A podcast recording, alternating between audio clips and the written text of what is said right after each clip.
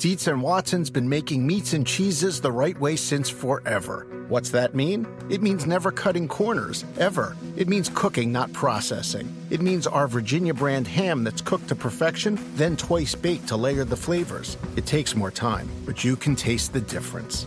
We come to work every day to do it the right way, even if it's the hard way. Because if it's not right for us, it's not right for you. Dietz and Watson, it's a family thing since 1939.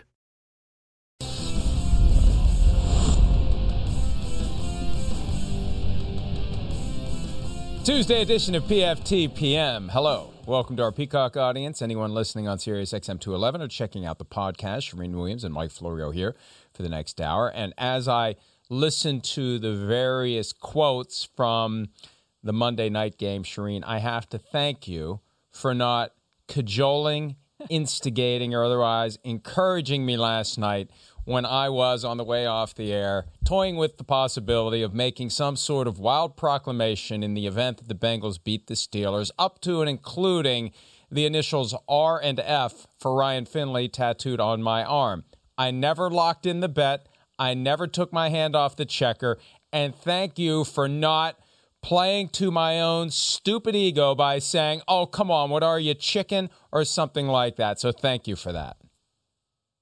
Well, and I was going to ask today, where is your RF tattoo? Because I figured you got it this morning. But let's just go here, Mike. I don't think I've gotten one of these Monday night games right yet. So I'm just going to stop picking. I'm going to pick who I think's not going to win, and then it'll probably go the other way anyway. But uh, whoever I pick, it, it's going to go the other way. It's funny how people expect us to actually know what's going to happen in these games. No one knows what's going to happen in these games. We think we know, and every once in a while we get lucky with our prediction of whether or not this team's going to be able to run the ball and stop the run and this, that, and the other thing. And it all sounds good because we have to fill the space leading up to the game as people are searching for any shred of information that they can rely upon, primarily to either justify their rooting interests or make up their minds on what bet they're going to place, but nobody knows. That's the fun of it. Nobody knows what's going to happen. And we saw that again last night. So plenty of fun still to come in the NFL regular season. And last night's outcome throws the AFC North into flux, and it could be Steelers at Browns. Week 17 for the AFC Championship, and it could be Steelers and Browns getting together in the wild card round. The last time the Browns were in the playoffs, it was 2002 in Pittsburgh against the Steelers. All right, Washington trying to win the division. They're six and eight in first place by one game. Any of the four teams can win it. They've got an issue now. They've got a good old distraction.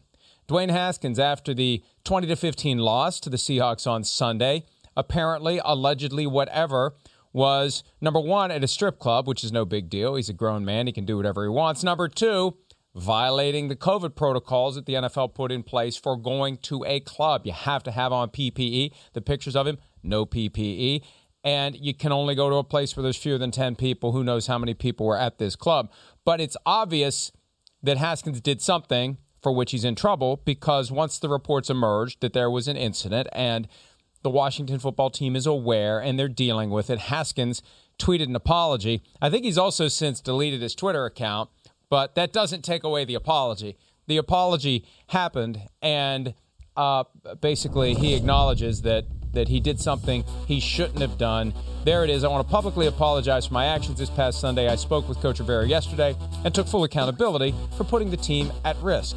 It was irresponsible and immature of me, and I accept responsibility for my action. I also want to apologize for creating a distraction for my team during our playoff push. I will learn and grow from this and do what's best for the team moving forward. I mean, yeah, regardless of a pandemic, it's not a great look when you lose a football game to be going out and partying anywhere, but that's okay. Again, they're grown men. They can choose what they want to do. I don't care about that. The bigger issue is potentially getting himself infected and potentially bringing it back to the team. And somehow we've gotten 15 weeks of football in Charean, even though plenty of guys have done plenty of dumb things that we know about and that we surely don't know about.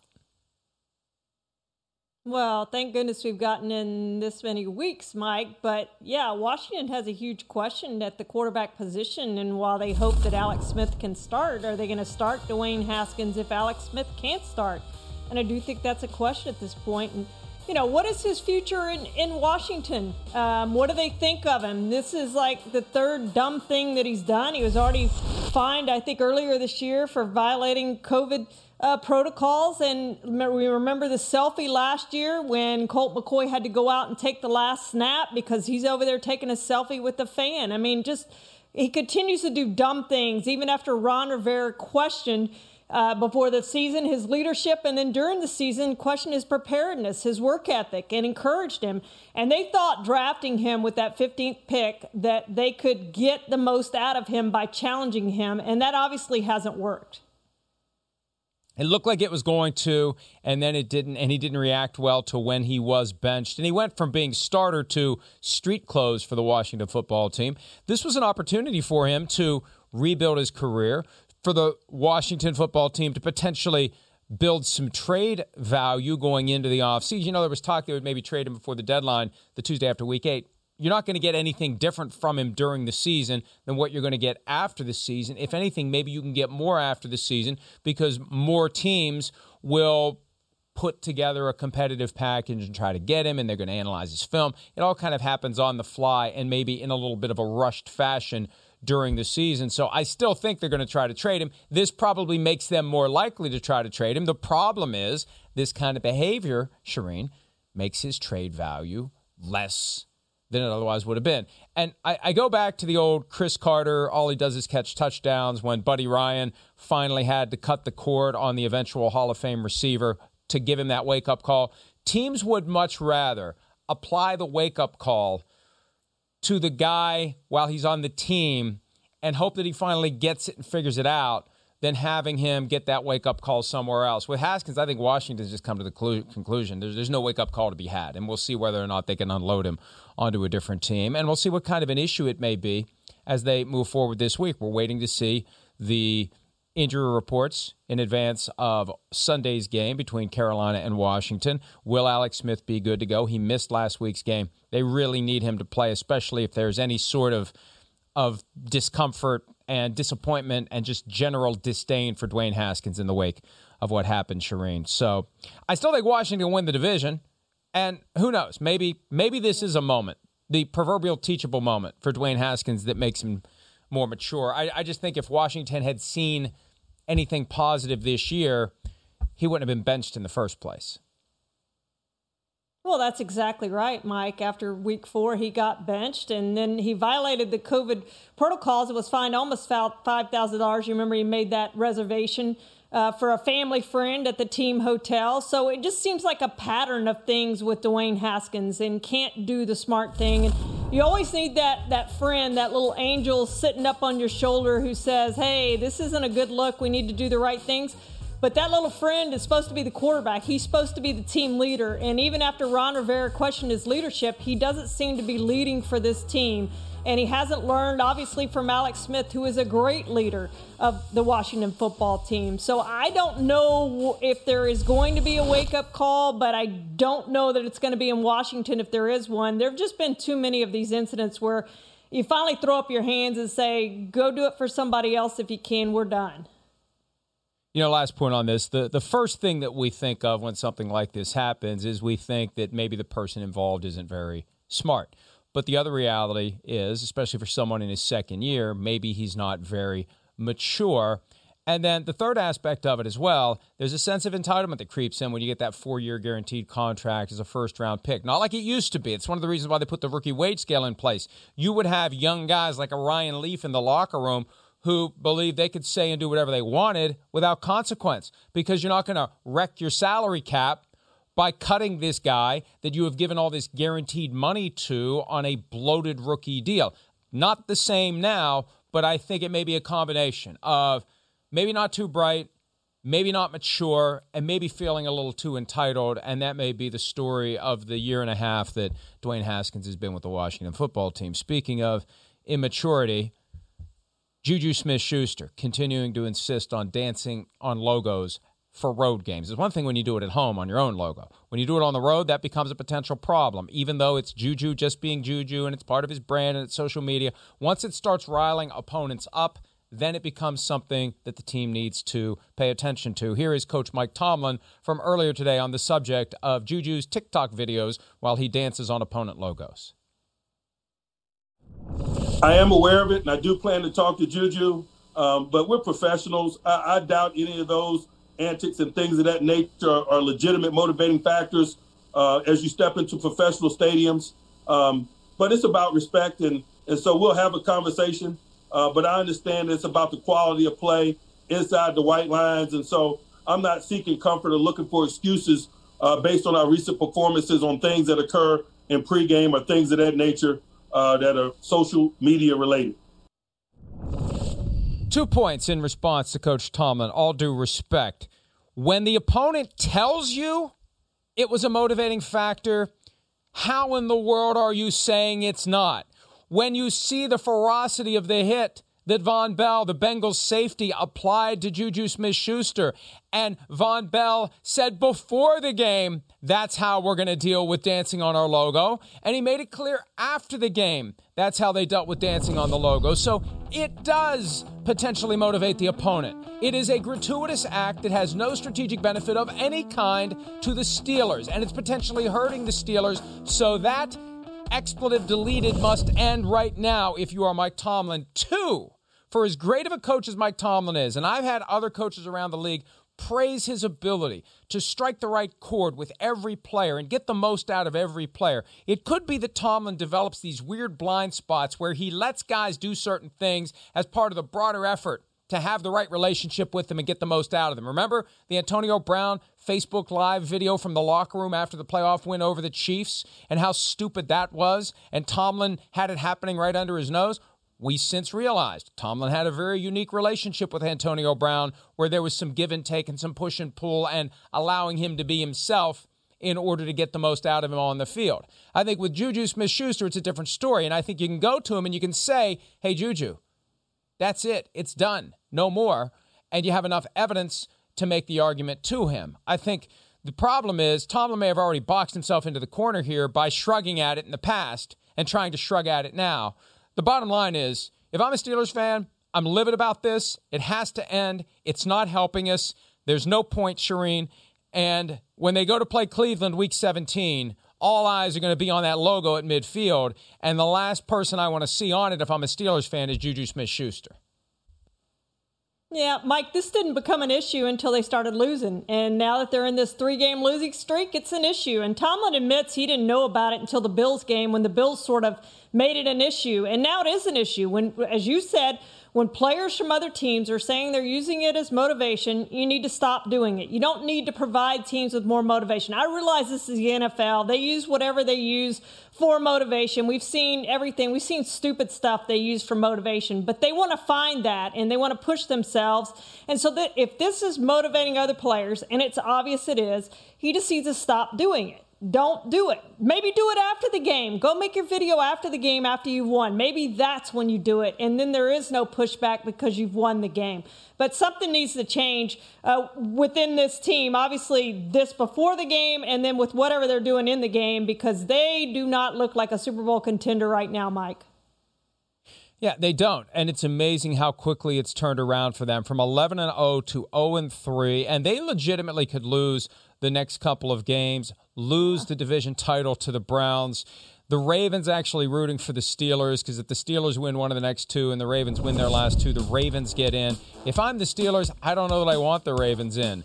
But what what I do want if I'm the Steelers is to figure out over the course of the next two weeks how I'm going to win in the postseason. These next two games are the preseason to the postseason, as far as I'm concerned, because home field advantage doesn't really matter. Winning the division doesn't really matter. Not this year, especially. Yeah, you want to be able to say you won the division and we've won it X number of times, and that's great. But you're already in the playoffs. The goal now is to do everything you can to be ready to win the weekend of January 9. Treat the next two weeks as your tune up to get there. And and that's what the Steelers need to do. And we'll see if they can do it.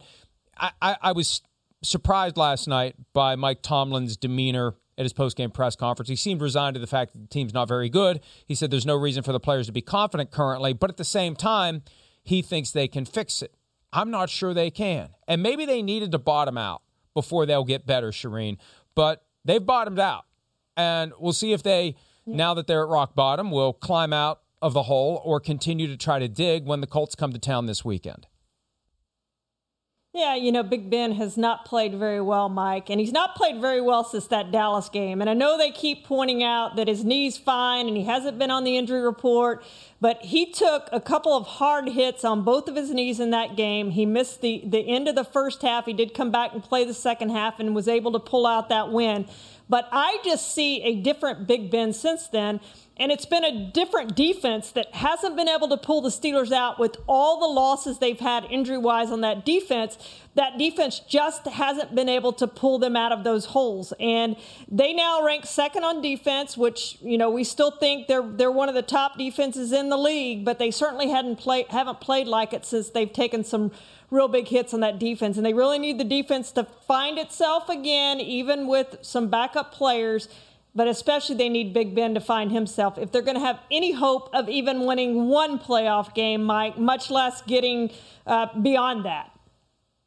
Injury report says he's healthy. Mike Tomlin says he's healthy. Roethlisberger says he's not 100%, but no one is. If you don't have injury as an excuse, then bad news. You're just not very good right now. And it could be, as we suggested earlier today on PFT Live, that Ben's just old. He's 38. He'll be 39 in March. He's taking a lot of wear and tear. He's carrying around a big body on that frame. At some point, that frame is going to rebel and say, enough is enough. And the Steelers, I think, have a real quarterback situation on their hands going forward because all the other quarterbacks in their division, all the other mm-hmm. teams have great quarterbacks. They better have a good plan post Ben, or they're going to have a problem. The 49ers have a problem on Saturday when they face the Arizona Cardinals in San Francisco's home away from home. Nick Mullens out for the rest of the season with an elbow injury. He needs Tommy John surgery. CJ Beathard, the only quarterback who will be on the active roster. Josh Johnson on the COVID 19 reserve list, so he won't come up from the practice squad. And Jimmy Garoppolo cleared to return to practice, but but they're not going to play him in any of the last two games. Look, the 49ers are mathematically eliminated. So, uh, frankly, I don't care about the 49ers at this point, other than from the perspective of whether or not they could maybe beat the Cardinals this week or the Seahawks next week, and it's going to be difficult for them to do it, Charean. The bigger picture question here is what are they going to do with Jimmy Garoppolo after this season? They can get away from his contract easily. They've said in the past they expect him to be the guy next year. What else are you going to say during the season? I think all options have to be on the table. And you enter this season treating Garoppolo like a free agent and looking at all other free agents out there and then making your decision about what you're going to do and possibly draft a guy. Yeah, Mike, they did that after last season with Tom Brady, as you were the first to report that. And so I would fully expect them to look at their options after this season as well. And I don't know that Jimmy Garoppolo is going to be their starting quarterback next season. I think they may look elsewhere. And you've mentioned before that Kirk Cousins, that's who Kyle Shanahan initially wanted. So that could be an option for them. Uh, as well as many other options around the league. But I don't know that Jimmy G is going to be back as their quarterback next season, Mike. One quick note on the 49ers just came across the PFT text chain as we let each other know what stories we're writing.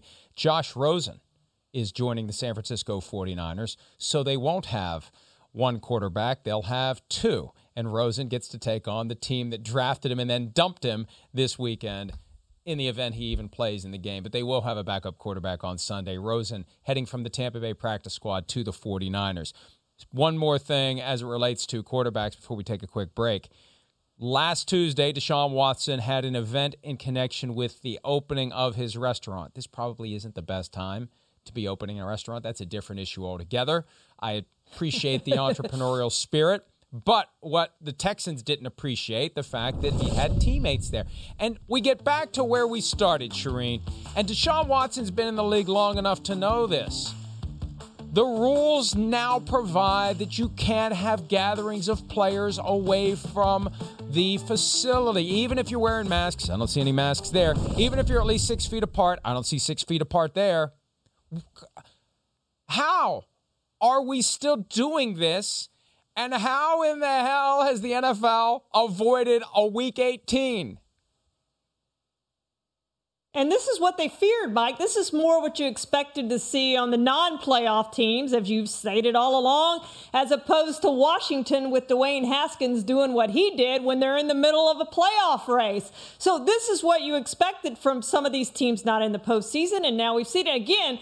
Deshaun Watson's a great leader, and to think that you're going to go at this restaurant and get your guys together and take a photo, and you know people are taking a photo, you don't have mask on, you're together. And then he was asked about it last week, Mike, and you know what he said? Oh, yeah, we followed all protocols. We stayed six feet apart, and we wore our mask. It's obvious in that picture that didn't happen, and he has been fine. His teammates have, who were there have been fine, and here we go again.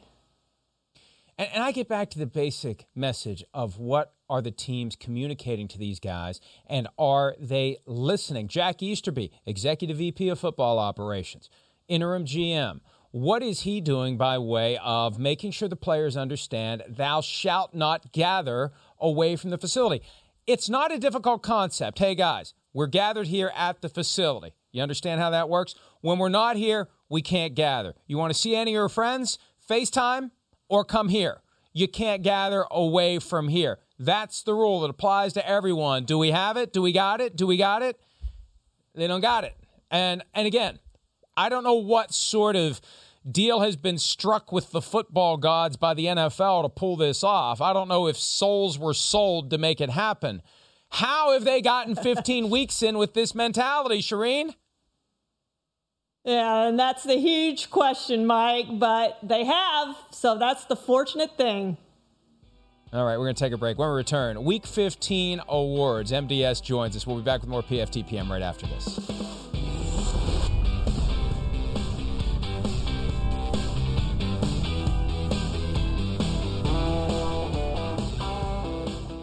Want the same expert advice you get from the pros in the store while shopping online at discounttire.com? Meet Treadwell, your personal online tire guide that matches you with the perfect tire for your vehicle. Get your best match in one minute or less with Treadwell by Discount Tire. Let's get you taken care of. Who doesn't love a classic chocolate chip cookie? Famous Amos has been making them since the 70s, 1975 to be exact. With semi sweet chocolate chips and a satisfying crunch, it's everything classic in one bite sized cookie, and fans couldn't get enough. That's right. You'll find our original recipe, the one you know and love, in every bag of Famous Amos original chocolate chip cookies. Find Famous Amos anywhere you buy your favorite snacks. Walmart Plus members save on meeting up with friends. Save on having them over for dinner with free delivery with no hidden fees or markups. That's groceries plus napkins plus that vegetable chopper to make things a bit easier. Plus, members save on gas to go meet them in their neck of the woods. Plus, when you're ready for the ultimate sign of friendship, start a show together with your included Paramount Plus subscription. Walmart Plus members save on this plus so much more. Start a 30-day free trial at walmartplus.com. Paramount Plus essential plan only. Separate registration required. See Walmart Plus terms and conditions.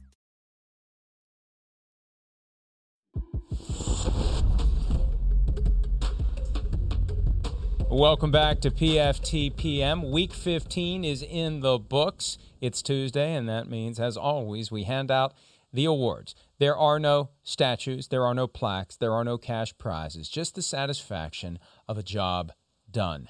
MDS is here to help us do the job on the four categories offensive de- player of the week, defensive player of the week, rookie of the week, and coach of the week. Hello, MDS. We'll get right to it with offensive player of the week. You're up. Well, I'm going to say kudos, Ryan Tannehill, on a job done. You are my offensive player of the week. Uh, you know, I know a lot of people credit Derrick Henry for the Titans' offensive success, but I really think we're underplaying what Ryan Tannehill has meant to Derrick Henry. I- will give you a great stat, and we posted it on PFT today. Henry has 3,249 rushing yards in 26 games since Tannehill became the starter. Henry had 1,735 rushing yards in his 26 games before that. Look, they both make each other better, but I wanted to give Ryan Tannehill some credit. Three passing touchdowns, two rushing touchdowns. He had an excellent game on Sunday. MDS, you got the Aggie. I got the Aggie transfer. And Kyler Murray, in playing the Sooner Bowl, he outdueled Jalen Hurts. And I just thought he was really good. He passed for over 400 yards, 406, threw three touchdowns, and had the one interception, but was really good 29 yards rushing. Uh, and a touchdown there. And, and it's just amazing how quickly he and DeAndre Hopkins have really gotten it together and had that chemistry. And, and Hopkins went over 150 yards uh, on Sunday. It was just outstanding again. And you look at how long it's taken Tom Brady to connect with Mike Evans, and it is amazing how quickly the Cardinals have gotten that done. But congratulations to Kyler, too. He got his first Pro Bowl, and he got it over Tom Brady, Mike.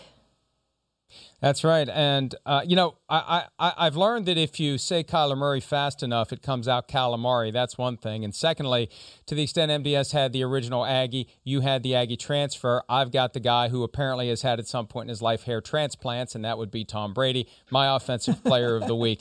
His hair does curiously continue to get darker and darker each week, by the way, as well. Never, uh, nevertheless, that's just an observation, not a criticism. It's it's up to Tom to decide whether and to what extent he's going to make his hair as dark as Johnny Cash's. But he did come in and get it done in the second half of a huge game at Atlanta, just from the standpoint of establishing that they're ready to go for the postseason. They fall behind by 17 points. It wasn't 28 to 3, but it was close enough. And in the second half, Brady was spectacular 21 of 29, 320 yards, two touchdowns. And of all the teams in the NFC, I believe the Buccaneers are the best suited, best constructed, and best equipped to beat the Chiefs in the Super Bowl, especially since that would happen in Tampa, the first team to ever play a Super Bowl, of course, in its home stadium. If the Buccaneers can navigate the NFC playoff field, it could be Buccaneers Chiefs. And again, I think the Buccaneers would be the biggest threat to beating the Chiefs in the Super Bowl. Not that I would pick the Buccaneers to do it, but they'd be the biggest threat. All right, defensive player of the week time, MDS. Who do you have? Well, I have a guy I would actually love to see match up with Tom Brady if it gets there in the NFC playoff field, and that's Bobby Wagner of the Seahawks, who I think has maybe reached the point where he's been so consistently good for so many years that maybe we don't mention him enough. But he had another very good game on Sunday. He had 13 tackles in that win over the Washington football team. You see, he was selected to his seventh Pro Bowl this week as well. And that Seahawks defense is getting a lot better. Early in the season, there were big questions about the Seahawks defense. They have really turned things around. Bobby Wagner is a very big part of that. And, and I like what they have the potential to do with experienced guys with postseason experience on that team. I think they're going to be fun to watch in these playoffs. And I think it won't just be Russell Wilson carrying them as it was early in the season. I think they can win some tough, hard fought defensive battles in the postseason. And Bobby Wagner is a very big part of that.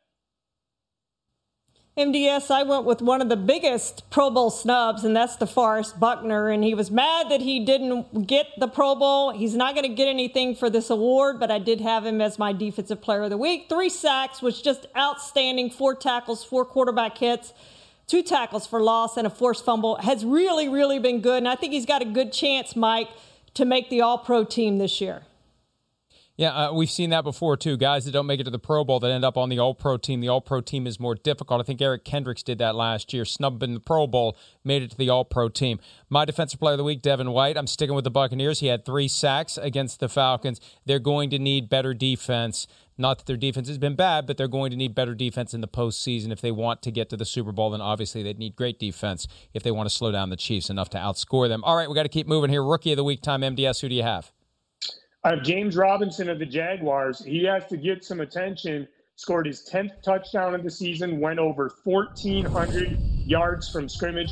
The Jaguars cut Leonard Fournette, a former number four overall pick, before the season, handed the starting job to Robinson, an undrafted rookie. He's proven himself more than capable. He's having one of the best undrafted rookie seasons in NFL history.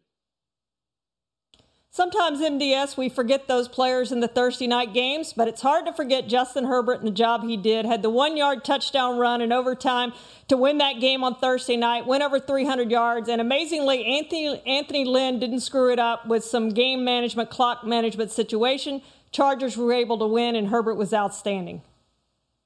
And uh, for me, rookie of the week, I was uh, got off my page here, and I oh, Salva, how can I forget Salvon Ahmed? I talked to him after the game on Sunday. He was awesome. He had 122 rushing yards on 23 carries for a Dolphins team that needed a smash mouth running game to complement Tua Tagovailoa and not expose him against the Patriots in a game the Dolphins had to have. It is amazing to me when you look at the AFC between the Dolphins, Colts, Texans, Ravens, Browns. One of those teams is not going to make it to the postseason. The Dolphins needed that win, or they would have been in danger of being the team that gets kicked to the curb. So, Salvon Ahmed, and also the great story about his grandma being in the hospital. He told her he'd get 100 yards. He did, and he took her a football from the touchdown that he scored. Coach of the week, time MDS, who do you have? I have Matt Nagy, who I thought maybe was coaching for his job when the Bears went on that six game losing streak. And now they've started to turn it around. They've gotten back to seven and seven they're only a game out of the wild card. It's it's going to be tough for them to get to the playoffs, but they may still get there. I wasn't so, so sure that Matt Nagy could save his job when they were on that long losing streak, but he's got Trubisky playing better. Nagy is doing a much better job, I think, overseeing the whole team now. And I think he may have saved his job with a big win over the Vikings. MDS, I'm going with Sean McDermott for obvious reasons. Third playoff trip in four years, first division title since 1995. He's done a great job in Buffalo. And if it weren't for Kevin Stefanski, I think we'd be talking about Sean McDermott as coach of the year. Yeah, there's a lot of people saying McDermott should be coach of the year, but it's always, in my view, the extent to which a team exceeds its expectations coming into the season. The expectations were already high for Buffalo. They weren't nearly as high for the Browns, and the Browns have a chance to win their division as well. What a strange potential outcome. The Bills winning the AFC East and the Browns winning the AFC North. For me, I'm going to go to the AFC North basement. Zac Taylor. Hey, look, uh, this is kind of like the kid that's brought home straight D's all year and shows up with straight A's in the final report card, but still, you get credit for the straight A's. I'm not happy with how the Bengals performed this year. I don't like the fact that Joe Burrow got injured, but I like the fact that Zac Taylor had his guys focused last night. It was basically their Super Bowl. They came out and they got it done and beat the Steelers. We're going to take a break. We'll be back with more PFTPM right after this.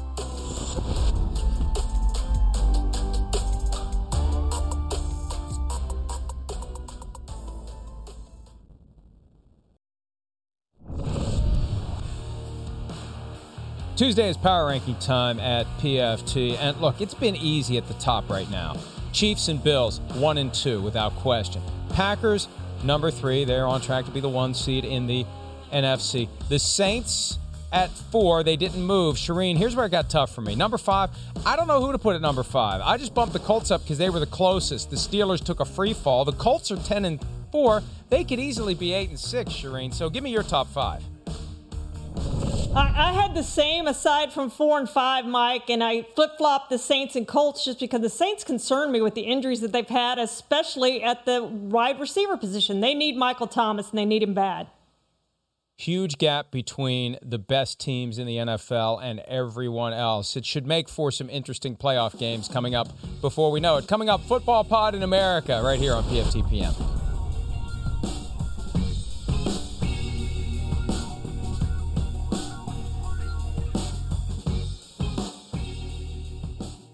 For 25 years, Mike's has been making lemonade the hard way. Mike's Hard Lemonade. Hard days deserve a hard lemonade. Mike's is hard, so is prison. Don't drive drunk. Premium malt beverage with flavors. All registered trademarks used under license by Mike's Hard Lemonade Company, Chicago, Illinois. Walmart Plus members save on meeting up with friends. Save on having them over for dinner with free delivery with no hidden fees or markups. That's groceries plus napkins plus that vegetable chopper to make things a bit easier. Plus, members save on gas to go meet them in their neck of the woods. Plus, when you're ready for the ultimate sign of friendship, start a show together with your included Paramount Plus subscription. Walmart Plus members save on this plus so much more. Start a 30-day free trial at walmartplus.com. Paramount Plus essential plan only. Separate registration required. See Walmart Plus terms and conditions. Three great words free fries Friday, especially when they're used in that exact order. Get a free medium fries with $1 minimum purchase. Ba-da-ba-ba-ba. Valid one time on Fridays at participating McDonald's through 12 31 24. Excludes tax, must opt into rewards. Happy holidays, everyone. We get to this is always an interesting week. Uh, Rodney, I'm going to start with you and Tony. What was Christmas week like in the NFL with meetings and practice and all that stuff when you're right in the middle of a playoff race and now you've got everybody in the house doing all the stuff that's going on outside the doors for all of us? Mike, I was one of those guys that I didn't I didn't want to be bothered with a bunch of family and things like that if I had to prepare for a game. I wanted to just to be my wife, maybe my kids, and not a whole bunch of like my mom and my sister and my brother, anything like that. So I wanted to keep um, all the distractions and all the people at a minimum, coach. Well, as a coach, it's different because you're trying to figure out how to manage this. What do we do on Christmas Eve? How do we get guys home quick enough? What do we do on Christmas Day? Do we move practice back? Uh, do we start it early so they can spend the rest of the day with them? And as players, you know, a lot of guys don't have kids, but uh, as coaches, almost everybody does. You're thinking about the staff, yeah. all of that, and, and still trying to win a game. So it, it can create some headaches for sure. And we do have a game on Christmas, Mike Florio, with the, the Vikings in action and a significant game, obviously, for New Orleans. You know, from a fan perspective and having worked a few Christmas day or night games, they're difficult, they're odd, but from a fan's perspective, it's great to be able to sit home in the afternoon after gifts are open, the family's gathered, and watch an NFL game. And we're going to get one with meaning here on Friday. Yeah, and it's a Thanksgiving vibe, definitely when you have that game on, especially late afternoon in the Cowboys' traditional window. And for the Vikings, they're not officially done yet. And even if they are, this is kind of like their last chance to show people what they can do, like what the Bengals did on Monday night against the Steelers. It's kind of like a bowl game. It's an opportunity to get everyone's attention and maybe lay the foundation for next year because obviously there's no way they're getting to the playoffs this year, but they can at least go out with some pride intact if they could upset the Saints. You brought it up, so I won't let the Cincinnati fans uh, do any more celebrating. You all can have your moment for the rest of the week. But Tony, I'll start with you on Pittsburgh. This has been three, four odd weeks here for the Steelers. What's the level of concern, and where is the concern for you and Rodney as you watch the Steelers lose to Cincinnati Monday night? Well, my concern started about six weeks ago as they were winning these close games, but really kind of losing their identity. And having played in Pittsburgh and coached in Pittsburgh, you come into December thinking, hey, we're physical, we're tough, we run the football, we stop other people from running. That's the way you win football games in Pittsburgh in December. And that hasn't been the case for about a month now. And, and people are catching up to that. So I think it can be fixed, but I'm not sure if it can be fixed in this day and age with the rules. Uh, what we did and what we used to do, and I know what Coach Noll would do, we put the pads back on and we do some hitting and practice blocking and tackling. And that's what they need to do. But I, I don't know if you can just the way the rules are set up now. And to me, I, I think the most important thing they have to do is just stick together as a team. You're going to have the media, you're going to have the fans, and everybody has an opinion of what you should do run the football more, this, that, and the other. Just stick together. And if you're Mike Tomlin, go to your veteran players and tell them to spend more time with some of the young players, getting them a little bit more familiar with the game plan. So it's just about guys putting more effort in and not putting, you know, blaming each other all the mistakes and things like that. Just sticking together as a team, Mike. Yeah, Tony. I almost feel like they have Mike. To... Go ahead, Mike. Go ahead. I'm sorry. Sorry. I, I, I, what I was going to say is I almost feel like they have to bottom out before they can start digging out of this hole. And maybe the bottom was struck on Monday night against mm-hmm. the Cincinnati Bengals. It kind of reminds me, it's a loose corollary to 2005. They lost in Cincinnati, or either Cincinnati came there and beat them. Either way, they lost to the Bengals, and everyone's like, up, up, up. The Bengals are the new masters of the AFC North. And that next week, the Steelers had a game in Pittsburgh against the Bears, and it was a hard fought, tough, snow in the air type of a game. And that was the spark for what ultimately became the Steelers getting in by the skin of their teeth and winning the Super Bowl that year. But I feel like they need to hit bottom, and maybe they finally have. And now the question is can they start digging out with the Colts and the Browns as the two games that, that they have as an opportunity? It's almost like a preseason to the postseason. These are two games where mm. they can prove to themselves they're ready to win in the playoffs. Because they're in, and I wanted to get back to Tony's point there about putting the pads on. Mike Tomlin played that card already before the Buffalo game. May have to play it again, but if they don't beat Indianapolis, Tony, and Cleveland beats the Jets, we can't assume anything as we learned this week. But then Cleveland's got a chance to win the division on week 17. So Pittsburgh really has to be feeling the pressure. Can they become the Steelers that we know and establish a running game at this late point in the season? It, it can happen. I, I, believe that. Uh, it reminds me a lot of our season in 2006, our Super Bowl season. We started out the mm-hmm. same way in Indianapolis, 9 and 0. We're winning a lot of close games, really weren't playing our style, but winning. And then we hit a stretch where we played badly. And we had a game about this time of year in Jacksonville. We lost 44 to 17 and gave up almost 400 yards rushing. And everyone said the season was over. I remember talking to guys and saying, We're not getting any new players. We have no hero that's going to come in and save us. We're going to cut down on what we do. We're going to get back to basics, tackle, block, and, and move the ball that way. And six weeks later, we were in the Super Bowl. Uh, we, we got some guys healthy and got back. But as Rodney said, it's the mentality that you have going back and believing in each other, believing in the system, and doing what, what you can do. And we keep we keep talking about the Steelers of old, and I hear everybody say the old mm-hmm. Steelers. This is a completely different team. You look at their offensive line; these guys are pla- pass blockers. They don't they don't do well when it comes to grinding, putting that hand in the dirt, and knocking people off the ball. So we can't expect them to come out and try all of a sudden try to run the ball 30 times a game. But I think what they have to do, at least try, give an effort like they did last night, try to run the football, use the play action pass Maybe like you talked about with Chicago, coach, maybe get Big Ben under center a little bit more so they can hand the ball off and use some of those play actions and things like that. But this, the personality of this team is not a offense. It's not a physical pound, put your hand in the dirt and just and just physically dominate people. That's not their personality, Mike. So, Mike Florio, who's the second best team in the AFC? If we all agree Kansas City's number one, is it Buffalo at this moment? I think without question it's Buffalo. And I think something happened to Buffalo with the Hail Murray play. I think losing that game helped them more than winning it helped the Cardinals. The Cardinals lost three in a row after that.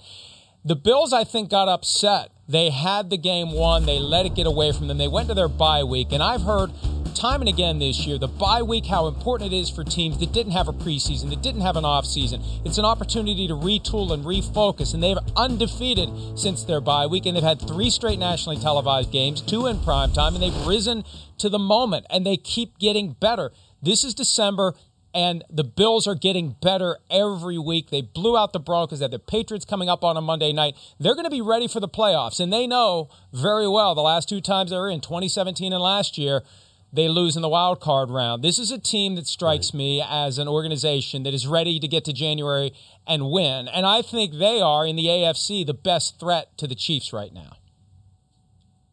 And I, I could agree with you on that, Mike, but I, will say one thing. The uh, Buffalo Bills, their Achilles heel is their run defense. If they get in and have to play against Baltimore, and Baltimore is playing the way they've played the last couple weeks, and they get back to the pounding the football. The other thing Baltimore can do is put pressure on the passer. That is a matchup that would be very interesting. I do think Buffalo has the best chance to beat Kansas City because they can score points. But I I would be very wary if I was a Bills fan and, and those uh, Baltimore Ravens rolled into Buffalo. Yeah, I didn't get a chance to really hear what Mike Florio is saying. I'm having audio problems, but I, I think Buffalo is definitely that team. Um, I think – you know, every mm. single week I look and I watch their defense. They're playing a lot more aggressive coaching. We talked about this a couple weeks ago, how Leslie Frazier, he's calling a lot more aggressive game plan. And it seems like those players are really feeding off of it. You see they're creating turnovers. The secondary in particular at the cornerback position, they're playing outstanding. I think their safeties are some of the top trio um, duo safeties in the league. So I, I like what they're doing defensively. And we know that Josh Allen and that offense can put up some points. So I think it's Buffalo right now. Yeah, Rodney, they got back to, pieces on defense, and they felt much more comfortable, Tony, as they've gotten to the second half of the season. Leslie Frazier getting the pieces that they had changed a little bit. They brought in some guys with some experience from Carolina, uh, going back to Sean McDermott's system. It feels like they all fit together a heck of a lot better right now. They are, but we have to remember this: going into Kansas City, you can't go in there with defense and expect to win. The Saints right. played them about as well as you can play them. They roughed up Mahomes. They threw the timing off. They covered. Uh, they played physical, and they gave up 32 points. So you played perfect. you, you, still are going to have to score 35 to 40 to beat right. them. Buffalo can score. That's why I think they have the best chance to, to beat the Chiefs. I'm going to flip back over to the NFC here for a second. Tony, you mentioned New Orleans. Can you follow up on that? The Drew Brees situation. Look, early on, he didn't look as comfortable, as sharp as we're used to. What did you see as the game went on, and what do you think we're going to see with New Orleans these last two weeks? Well, Drew got better, and they're going to need him to get better. And I think Sean Payton realized that. He took a calculated risk and said, I'm going to go with my ace. I know from practice he's not 100%, but if we're going to win in the playoffs, if we're going to win a Super Bowl, we need Drew in there. He wants to play, so I've got to play him. Uh, it may have cost them a little bit in this game last week, but in the long run, I think it'll it'll help them. They're they're a good defensive team. They've got a lot of weaponry. They're going to rest Michael Thomas up and try to get him healthy for the playoffs. But the key is Drew. He's got to come back. He's got to feel comfortable, get that timing back, and be the Drew Brees that we know in the playoffs. Yeah, but Drew also has to be honest, and he owes it's his responsibility to his um, coaching staff as well as his um, teammates to be honest about how he's feeling. I don't want a Drew Brees at 80% and 100% Taysom Hill because I believe 100% Taysom Hill is a lot better than an 80% Drew Brees at this point in time in his career. So it's his responsibility to make sure that he communicates. Even next week, if he starts and he gets injured, he needs to go to the coaching staff, be honest, and don't try to be a hero. Take himself out of the game and allow Taysom Hill to take over if he's not, a, you know, close to 100%. Mike? Yeah, look, I agree completely, and I'd love to know the story behind the story as to why you go with Drew Brees when he's clearly diminished when you have Taysom Hill. It makes me wonder does Sean Payton have doubts about Taysom Hill, even though for the most part he got a passing grade during his four starts in Drew Brees' absence. For as much as I've praised Sean Payton for being a genius when it comes to manipulating the media and keeping his starting quarterback's identity close to the vest, I think he misfired here. It should not have been Drew Brees against the Chiefs. They could have potentially beaten the Chiefs with Taysom Hill. I'd love to know. Surely there's an alternate universe somewhere where all other facts are the same except this one. Taysom Hill played instead of Drew Brees on Sunday. I'd love to know what happened in that game. Florio World. We should all visit Florio World on a daily basis just for our imagination. New Orleans does win the division if they get the win over over uh, Minnesota on Christmas Day. They do play Carolina week 17. I'm just going to tell you guys, do not sleep on Carolina. They continue to play close games. They stayed in it, and who knows if we see Christian McCaffrey before the end. Guys, let me ask you one last question here, and then I'll get to our Sunday night game. Tony, the Rams. I know the Jets in the first round pick and Trevor Lawrence and all that stuff. We got that. That was stunning with the Rams, the way they were playing. And now they play Seattle in one of those almost got to have it games, uh, the biggest game of the Sunday afternoon window uh, late. What are your thoughts on what happened to the Rams and what this week is going to look like for them? Two weeks ago, I was ready to declare the Rams the most complete team in football. They had everything rolling defensively. They're playing great. They're rushing the passer. They have a physical secondary. They're running the football. Jared Goff is getting all these easy throws off the play action and the bootleg. They're, they're moving it well. And I said, this, this is the most complete team. But you see what happens when they aren't able to get that run game going early. The Jets came out and their defensive front stuffed them up front. And once that run game didn't happen, they were a completely different team. So uh, that that has to put a lot of doubt in their mind. If we play someone in the playoffs that can stop our run, then where do we go? And, and uh, there, there, to me, there's just some doubt about that offense right now. Yeah, and the thing that really stood out to me was just a lack of passion and emotion. They didn't play with that energy, and it almost seemed like they mm. were looking forward to this week's game as opposed to and looking past the Jets. When you have a team like that, you're going into playoffs. You got to treat every opportunity that you have to play against a team as an opportunity to get better as a team, to win, and to continue that progression right into the playoffs. And I just, when I watched the film yesterday, again, I just didn't see that passion. I didn't see that energy. You saw guys kind of jogging um, to make plays, and it, it just wasn't what I was used to seeing the Rams play like. I got a name for it. I got a name for it. I, pro- I don't think I've ever used this before, and I'll probably forget to use it again, but I'm going to call it an eggnog game. It's Christmas week. The Rams across the board thought, hey, it's gay. It's Christmas week. This is the Jets. They stink. Look at what happened to them in Seattle. They're no good. We're good. It's on the players. It's on the coaches. It's on everyone. They should have sensed, and probably in hindsight, Sean McVay is kicking himself for not sensing that a, malaise kind of settled in that they thought all they had to do was show up. And, uh, you know, next year, week of Christmas, I'm going to be watching every game to see where that eggnog game is because this was the 2020 eggnog game. Uh, do you do you like eggnog, Mike?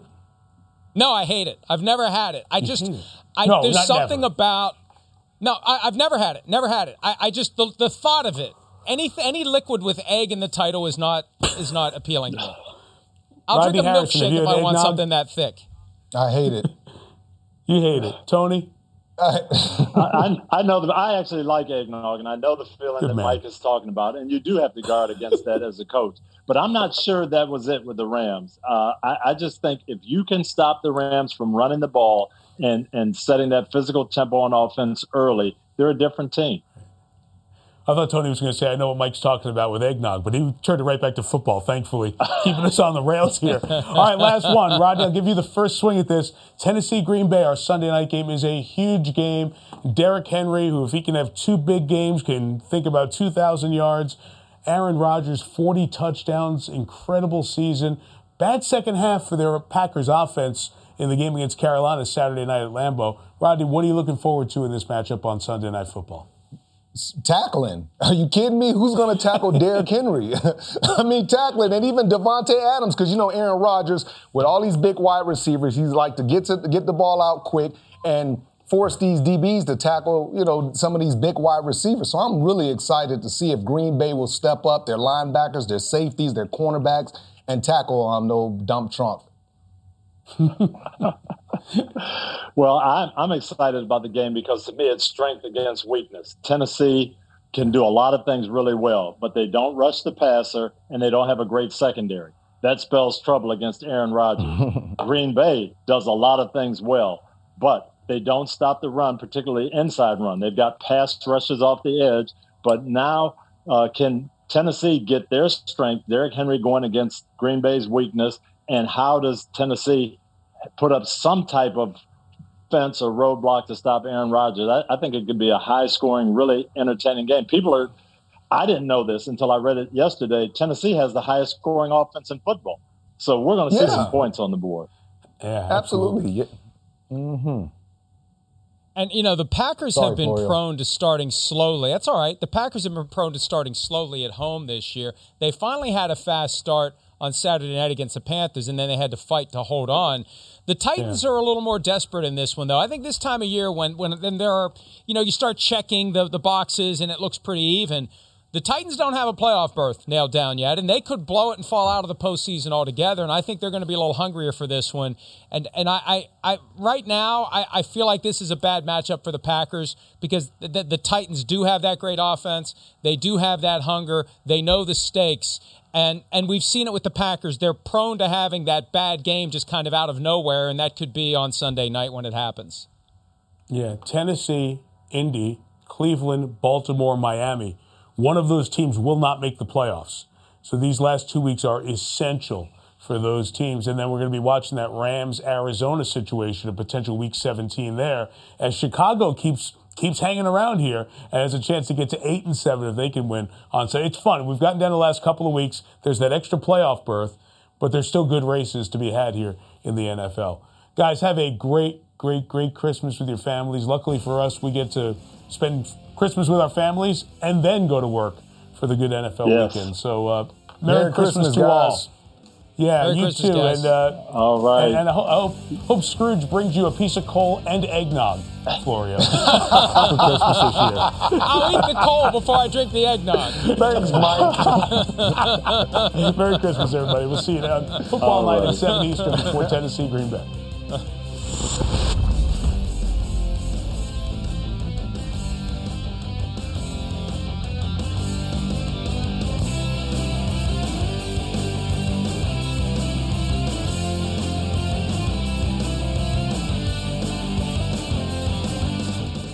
Just in and so good. Thousands of summer deals at your Nordstrom Rack store. Save up to 60% on new arrivals from Vince, Rag & Bone, Adidas, Joe's, Marc Jacobs, and more. Great brands, great prices every day at Nordstrom Rack. But hurry for first dibs. Get your summer favorites up to 60% off at Nordstrom Rack today. Great brands, great prices. That's why you rack. Life is a highway, and on it there will be many chicken sandwiches. But there's only one McCrispy. So go ahead and hit the turn signal if you know about this juicy gem of a detour.